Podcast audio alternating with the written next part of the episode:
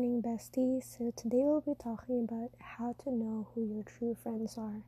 And a very good example that happened to me today was that I confided to a friend of mine about my decision in life, and I know how she will be disappointed about what I did.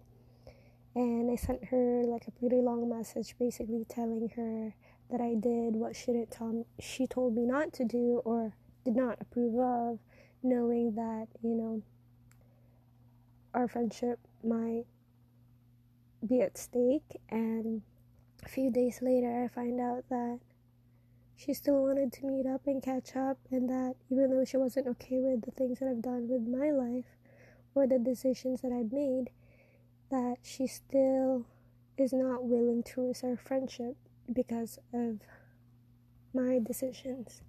And that shows true friendship, in my opinion, because no matter what happens, no matter if they don't approve of your decision, they still have your back. They still want to have you in their life, and they're not going to let you go. So, yeah, that's how one of my friendships has been tested and have proven to be true today, and I'm so thankful for that. And I just wanted to share that with you guys. Basically, to let you know that even if you're scared of losing a friend because of a decision that you might or want to do, it's also one way of figuring out if people will stay in your life despite your mistake or despite the decision that you make that they do not approve of. And yeah, today I am so thankful for having her as a friend, for accepting me for who I am, and you know, for not judging me and for being a friend basically. So, yeah, thank you so much for listening.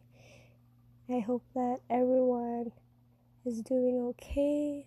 Right now, I have a stuffy nose. I'm not positive in, with COVID or anything like that, but a lot of people in my life have been positive with the Omicron.